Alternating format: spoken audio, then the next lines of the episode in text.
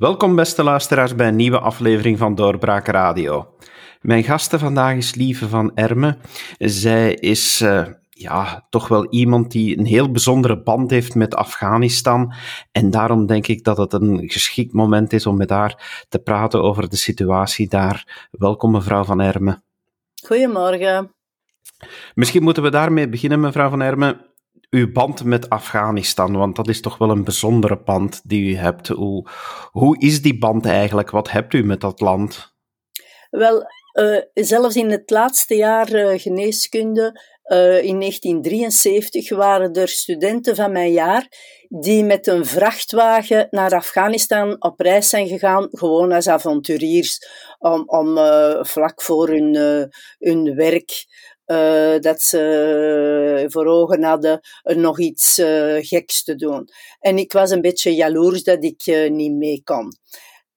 dan heb ik er veel, veel over gelezen. En toen ik voorzitter was van de Medical Women Association Belgium, dat is de, de vrouwelijke artsenvereniging, had ik een zitje in de Vrouwenraad. En in de Vrouwenraad zitten ook Moeders voor Vrede en de voorzitter is Jenny van Lerbergen. En zo leerde ik haar kennen. En zij deed een pleidooi om uh, haar te helpen om het vrouwenhuis in Istalif, uh, 30 kilometer boven Kabul, uh, uit te bouwen, grond te kopen, te bouwen, uh, te zorgen voor uh, consultaties met vrouwelijke artsen, om les te geven, om te alfabetiseren. En daar, uh, ik was zo ontroerd door wat dat die vrouwen uh, daar meemaakten, uh, dat ik gezworen heb, ik ga u helpen. Dus toen de Taliban verdreven werden, is dat project gestart en dat duurde een paar jaar voordat het helemaal op poten stond. En als alles klaar was, dan heb ik besloten van daar naartoe te gaan en daar een tijdje consultatie te doen in het vrouwenhuis. Maar we sliepen dan uh, in een huis in Kabul. Dus elke dag of om de twee dagen was dat over en weer met de jeep. Vrouwen, vrouwenhuis, de huidige situatie is natuurlijk net uh, heel moeilijk, denk ik, voor vrouwen daar nu. Uh, als, ja. als, u nu hoort dat de. Taliban terug is. Uh, een ramp. Ik kon er niet van slapen. Dus al die tijd en energie en lezingen dat ik gegeven heb om dat vrouw en, en benefitfeesten en, en concertjes, alles en nog wat hebben we gedaan. En, en dat dat dan allemaal teniet is. En ook om die, de, de vrouwen die daar uh, uh, gynaecoloog waren en verpleegsters en leraressen om te alfabetiseren, die, die, die zijn nu uh, in, in, in de focus omdat ze met het Westen hebben samengewerkt. Dus ik heb de laatste dagen veel gewhatsappt met, met Jenny en ze stonden op de lijst om te mogen repatriëren naar ons land. En uh, zes van hun zijn op het moment toch in Yper toegekomen, maar we hebben enorm zitten duimen dat ze de luchthaven konden bereiken. Die vrouwen die leven daar dus nu in angst. Uh, angst net om getroffen te worden door de Taliban, net omdat zij door het Westen geholpen zijn en dat zij stappen vooruit hebben gezet ja, in de vrouwelijke ja. emancipatie. Ja, juist, ja.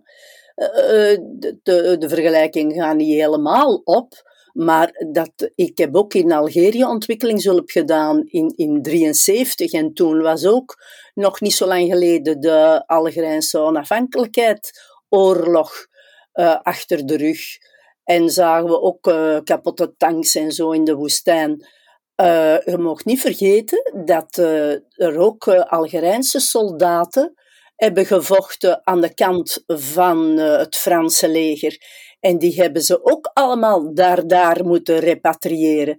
En dan noemen ze de Harkis in het Frans en de Haraki in het uh, Arabisch. En zo zijn er 42.000 mensen gerepatrieerd naar Frankrijk. En als je die telt met al hun nazaten nu, zijn dat er nu al 800.000 in Frankrijk. En Chirac heeft zich uh, als hij aan de macht was, verontschuldigd om de massacre die de achtergebleven Harkis hebben moeten meemaken.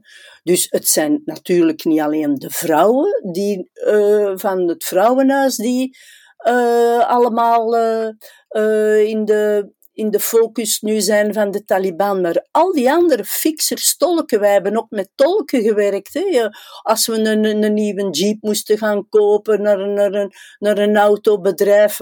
Allemaal hebben ze met ons meegewerkt. En dan niet alleen wij. Hè. Want ik heb dan ook de, de situatie van het leger gezien. De Belgen, die, de Belgische soldaten van ISAF, uh, tussen haakjes, de Nederlanders waren met 2000, de Belgen amper met 300. Die kwamen niet uit de luchthaven, die deden enkel de luchthaven verdedigen. Dus als we goederen hadden die met een militair vliegtuig uh, van Melsbroek naar daar kwamen, mijn EKG-toestel bijvoorbeeld, mijn oude EKG-toestel, dat staat er nog altijd, dan moesten we aan de Fransen gaan vragen, dan willen jullie dat niet even brengen naar Ristalif? Want de Belgen konden niet uit de luchthaven. En ik heb ook gezien dat... Uh, als ik er wandelde in uh, Chicken Street, dat is een beetje zo de enigste straat met winkeltjes van Kabul, uh, de, de, de, enkel de Fransen zag je in de winkeltjes van achter, uh, met thee drinken en, en met hun communiceren en handelen over een oude geweren of over antiek. De Amerikanen zag je gewoon niet in het, in het beeld. Enkel in grote jeeps, geblindeerde ramen, uh, antennes van 2, 3 meter dat ik nog nooit gezien had, om te communiceren met het hoofdkantoor. Die hadden geen enkel contact met de bevolking. Is dat voor een stuk dan het probleem dat nu men daar vertrokken is, dat men eigenlijk een land in chaos heeft achtergelaten omdat men nooit degelijk contact heeft gemaakt met, met de bevolking en, en die effectief door die contacten geholpen heeft? Nou, daar, ben ik zeker van. Dus die hebben daar twintig jaar gezeten, maar vanuit een ivoren toren. Nooit bottom-up kunnen werken, uh, tenzij in kleine projecten zoals dat, dat van ons. Maar de, de naties en de machten hebben daar niks van de grond gekregen. Uh, je moet uh, kleine projecten hebben uh, die met de mensen contact hebben. En, en daar kan ik u ook zeggen, je kunt een land enkel veranderen door vrouwenonderwijs. Het zijn die vrouwen die kunnen lezen en schrijven en die zich ontwikkelen, die hun zonen anders gaan opvoeden, zodat die zonen later, als ze leiding nemen of in een regering zitten, anders tegenover vrouwen gaan bezien, omdat ze ook hun moeder respecteren. Dat is, dat is het enigste uh, hefboom ding dat je hebt om een natie of een cultuur te veranderen. Dus het was een enorm pluspunt dat wij daar twintig jaar in het vrouwenhuis kunnen, de vrouwen die zijn voor 95% analfabeet. Dus dat we die hebben kunnen leren lezen en schrijven, Engelse les hebben gegeven. En in het begin dan, dan wilden ze niet leren lezen en schrijven. Ze wilden naaien en stikken en, en wat weet ik allemaal. En dan toen ze konden lezen en schrijven, dan vroegen we, wilden nu stikken of, of verder studeren? Oh, verder studeren. De wereld ging voor hun open. En, en toen was er, als ik er was, uh, nog geen elektriciteit. En dan moest ik een EKG nemen als ze de, de generator opzetten. Maar nu is er elektriciteit. Dus, dus dan hebben ze ook internet. Dus dat, de wereld moet voor hen zijn opengegaan. Dus die, de vrouwen ik geloof dat niet. Er is een kiem, kiemzaadje gelegd, bij sommigen althans. Hè. We hebben niet heel uh, alle vrouwen kunnen bereiken. Och, arme de vijf dorpen de, rond Istalif, die te voet naar daar konden komen, hebben we kunnen uh, uh, lesgeven en, en thuis gaan bezoeken. Hoe dat ze een, een kind, als ze een, een kraampakket kregen voor de, voor de steriliteit, voor te bevallen, voor hygiëne aan te leren, voor zelfs uh, te zeggen, zeg, met dat pilletje, hè, dat we daar leggen, je pak het maar als je wilt, maar je bent niet verplicht, dan kun je niet zwanger worden. En zo konden we die, die, die uh, opvoeden. En, en, en dan hadden we enorme tegenstand van, van de, de, de, de, de, de mannelijke dorpsbewoners. En die zeiden aan de, aan de, aan de ouders, eh, nee, je mag je kinderen en je meisjes en, je, eh, en de vrouwen mogen niet meer naar het vrouwenhuis sturen, want die komen allemaal uh, lachend buiten en zingen buiten. En dat mag niet. Een vrouw die moet ingetogen zijn, vroom zijn. We hebben echt uh, een heel diplomatie moeten doen om, om, om daar te geraken tot het doel dat we waren. En nu is dat allemaal weg. Nu is dat allemaal weg. Het is om te halen. Dat die Taliban daar nu zo snel terug aan de macht is, komt dat voor een stuk, zoals sommigen beweren, omdat de bevolking daarvoor open staat, dat een heel deel van de bevolking eigenlijk wel zo streng islamitisch bestuur wil? Nee, nee, die waren die bezitters beu. Als je twintig jaar aan een stuk uh, altijd die jeeps rondrijden rijden en geen contact hebt met die mensen, de, dat is gewoon gelijk de weerstand van een bezetter. Die, die, die zijn een beetje blij dat ze er vanaf zijn. Maar dat, de, eh, ik, ik denk niet dat die zo echt ah, de islam is terug. Nee, dat geloof ik niet. Dus, ja, het kan zijn. Ik, ben, ik, heb daar niet jaren geleefd. Hè. Er zullen natuurlijk ze zijn natuurlijk islamitisch gebleven. En zelfs als de Taliban weg waren, dan, dan hadden we met die, met die archaïsche islam te doen. Dat heeft niet alleen met die Talibans te maken, dat zit in hun cultuur. Dus als je aan een, uh, op de consultatie aan een vrouw vraagt, ah, hoeveel kinderen heb je? Uh, dan, dan zeiden ze, geen enkel. Maar hoe kan dat nu? Je hebt vijf keer eh, bevallen, zei de verpleegster. Ah, nee, nee, nee, dat waren uh, geen zonen. Dus ze tellen alleen de zonen. Uh, als, ze, als ze bevallen van een meisje, dan, dan krijgen ze geen cadeautjes, dan is er geen feest, dan is er niks enkel meisjes, uh, enkel zonen tellen en, en, en, en, en een meisje heeft geen waarde. Maar dat, dat was al voordat dat, dat Taliban er waren. Uh, en dat was er ook toen de Taliban weg waren, toen ik uh, twee jaar nadien daar consultatie deed.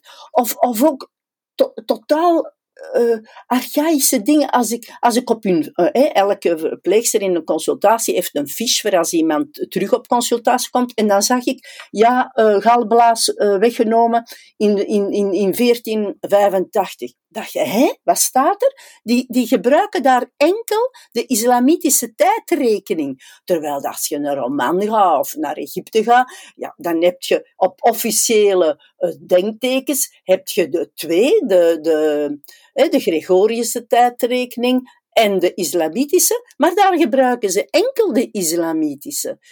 Ze zijn daar uh, ja, 600 jaar achtergebleven en, en dat heeft niet zozeer enkel met die Taliban te maken hoor. Voor die vrouwen betekent het nu inderdaad wel terug onderdrukking. Dat, dat moet moeilijk zijn voor, voor de vrouwen die, hè, onder andere de vrouwen waarmee u hebt gewerkt, maar ook andere vrouwen in andere vrouwenorganisaties, om, om terug onderdrukt te worden. Want nu gaan ze het echt ook als een onderdrukking voelen, neem ik aan. Ja, tuurlijk.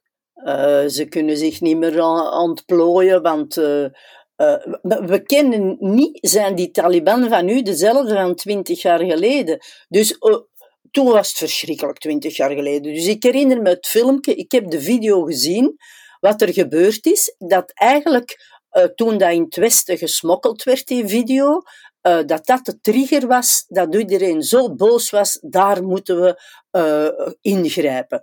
Dus het Olympisch Stadion dat ze van, uh, cadeau hadden gekregen toen de Russen weg waren om het land te ontplooien, daar kwamen de Taliban binnen en bij het grote publiek deden ze de, de mannen die niet in hun lijn liepen ophangen aan de dwarsbalkpaal van de goal. En de, de vrouwen zaten op hun knieën van voor uh, aan, de, aan de, het plein. En die werden in hun burka van achter gewoon in hun schedel doodgeschoten. En dat was iemand die dat gefilmd had onder een burka of ik weet niet wat. En, en dat is de wereld rondgegaan. En, en, en dan hebben we gezien hoe dat die mensen uh, ermee omgingen. En, en als dat nu dus terug is, uh, ja, dat, dat, is een ramp, hè, uh, natuurlijk. ik heb ook ge gezien dat er, als ik consultatie deed, ik, we gingen weg, ze deed, alle vrouwen deden terug in een burka om, ik ook een sjal en we gingen met een jeep dan zat er een soldaat, een, een mijn, uh, mijn geweer. En ik, ik had schrik. Wat, wat, doet hij nu aan de poort van, van het vrouwenhuis? En achteraf zeiden ze dat al de pilletjes en medicamenten dat ik hun gegeven had, dat hem die had opgeëist. Oh, nee, dat was zo frustrerend, zo boos dat ik werd. En, en ook, uh, ik was consultatie aan het doen en uh, normaal met een verpleegster die tolkt. En uh, ja, de verpleegster was weg. En de, de arts die normaal daar consultatie deed, uh, wilde me helpen om uh, te tolken. En we doen de anamnese, hij tolkt. En ik zeg, ja, kleed je nu uit, dan kun je onderzoeken. Ineens stond die man recht en ging buiten. Ik zeg, maar wat ga jij doen? Ah ja, maar uh, ik, ik, ik mag geen vrouw ontkleed zien. En, en als ik ze, uh, ik onderzoek die nooit lijfelijk. Dus ik doe nooit uh, palpatie, ik doe nooit auscultatie. Ik was woedend. Ik heb die uitgekafferd. Ik zeg, maar dat, dat is gelijk dat je een hond, zelfs een hond onderzoekt je met palpatie en, en, en met auscultatie. De, een, een, een vrouw, ja, maar dan gaan ze me verboorden in, in het dorp. Jongens, jongens, jongens, jongens, jongens. Wat moeten we daar nog allemaal in vooruitgang boeken? Dat, dat is ook niet op twintig jaar veranderd waarschijnlijk. Dus, uh, dat, dus enkel vrouwelijke gynaecologen of vrouwelijke artsen die we speciaal van Kabul over en weer brachten om daar de consultatie dan te doen, konden we die vrouwen echt mee helpen. Hè? Denkt u ook, en, en misschien dat u dat gevoeld hebt terwijl u daar was, dat er mensen zijn die daar ter plaatse zullen opstaan tegen de Taliban, die daar verzet zullen tegen plegen? Ah, zeker weten. Dus nu al, hè, dus uh, de zoon, de, man dat, dat overal op poster stond, de nationale held op de luchthaven, op, de, op, de, uh, op het Olympisch Stadion, dat is uh. En Massoud is een charismatische uh, man die de leider was van de Noordelijke Alliantie. En op het moment hebben ze nog, ook niet, nog niet die provincie van, uh, van Massoud kunnen innemen. Dat blijft nog altijd, de noordelijke provincie is nog altijd niet ingenomen. En dat is de Panjshir-vallei. En, het, en uh, al de Hazari, dat is zo'n beetje gelijk de Jezidis in, in, in Irak, zijn allemaal naar daar gevlucht. Dus dat zijn ook mensen, een uh, stam, uh, en dat, een grote hoeveelheid van, van de bevolking in Afghanistan, die zich niet het gelaten bedekken, geen burka, die nogal een nomadenleven hebben, die ook niet islamitisch zijn, die afstammelingen zijn van de Naga Khan, die zijn allemaal naar de Panjshir-vallei gevlucht. En, en dat, zijn, ja, armere nomadenvolken die niet echt direct kunnen uh, vechten. Uh, ik heb ze toch niet zo ervaren, maar, maar uh, de, de Mujahedin van Massoud, dat wel, hè, dat, zijn, dat zijn krijgers, krijgers van, van oudsher. Hè. Je moet maar Joseph Kessel lezen, Les Cavaliers. Uh, dat zijn ruiters, krijgers, uh, de, die, die zijn oninneembaar. Afghanistan, alle, alle grootmachten sinds de oudheid hebben ze daar hun tanden op kabot gebeten. Alexander Grote, uh, Genghis Khan, de, de, de Britten, uh, met de, de Great Game tussen de, de, de grootmachten hebben in Afghanistan gezeten. Uh, nadien uh, de Russen tien jaar, die, die een, een, een, een invloedssfeer wilden uitbreiden naar Afghanistan. Ik herinner me 24 december, de dag voor kerstavond, dat ze dachten, het Westen is toch aan het slapen nu en is kerstmis aan het vieren. En dan zeiden ze zo gezegd, dat de regering van uh, Kabul hun ter hulp had geroepen uh, als communisten om daar het communistische regime uit te bouwen. Maar ze hadden heel de, terwijl dat die aan aan, aan het receptie waren aan het hebben ze in het paleis die deuren allemaal op slot gedaan en ondertussen Afghanistan ingenomen. En ze hebben er tien jaar geweest en hun tanden erop kapot potgebeten, uh, tegenwerking had, gevochten dat ze hebben. Die mensen zijn aan heroïne verslaafd geraakt, allemaal invalide zijn terug moeten gaan naar Rusland. En, en, en nu twintig jaar Amerika. Het is uh, oninneembaar en dat, dat, dat is ook een overtuiging van mij. Uh, Afghanistan is een beetje een bufferstaat. Gelijk dat België een bufferstaat is tussen de grootmogendheden. En, en dat wij ook een gemaakt land zijn. Is Afghanistan is niet een gemaakt land, maar het bestaat wel uit de, drie, vier, vijf grote volkstammen. De Pashto hebben de, de, de meerderheid en zitten het meeste in, uh, in het, het volksloed is in het Pashto. De regeringsleiders zijn vaak Pashto. Um, en, en het Pashto is een Indo-Europese taal. Hè? Dus bijvoorbeeld, ik spring van de rak op de tak, sorry. Taliban, dat is talib, is een leenwoord, leerling van de madrasa-school in het Arabisch. Maar talib, het meervoud in het Arabisch is niet Taliban, maar tulip. Maar Taliban is gelijk het meervoud in het Nederlands, en. A-N is dat bij hun. Dus... Uh, uh, en, dus zoals uh, België een bufferstaat is tussen de mogendheden, is dat hier tussen Pakistan en, en uh, India. Alle twee zijn het de moslimgeleerden in India en in Pakistan die een atoombom hebben. Ze kunnen elkaar niet rieken of zien, zeggen ze in Antwerpen. Dat heeft altijd een enorm spanningsveld geweest.